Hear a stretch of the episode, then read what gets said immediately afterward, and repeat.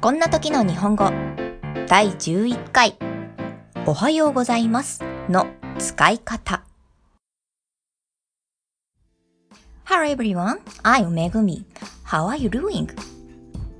The rainy season has started in Japan. It's so muggy. This podcast tells you how should you say this situation in Japanese.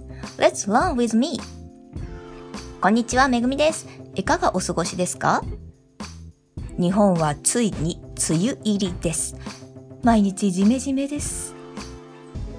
この配信では、こんな時日本語では何て言うの？という疑問に答えています。なるべく簡単なフレーズで自然な日本語で伝えていますので参考にしてみてくださいね。第11回目はおはようございますについて紹介します。おはようございますといえば、日本語の挨拶の中でも一番初めに覚えるものだと思います。さ挨拶と言われて思いつくものにはどんなものがあるでしょうか？おはようございます。Good morning. こんにちは。Good afternoon. こんばんは。Good evening が代表ではないでしょうか？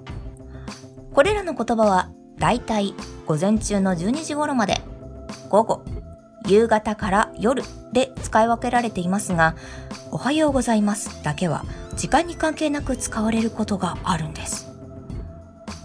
それは出勤時です。会社に出るとき、アルバイトに入っていくとき、何時に始まってもおはようございますと声をかける時があります。これは昔は24時間体制の職種で業界用語として使われていたそうなんですが、今はそれ以外の業界でも多用される傾向にあるものです。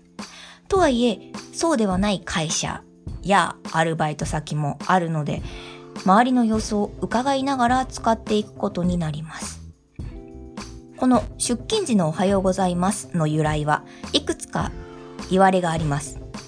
有力なのは日本の伝統芸能歌舞伎という業界で使われていたお早いお月ご苦労様ですというねぎらいの言葉が短縮されたというものです。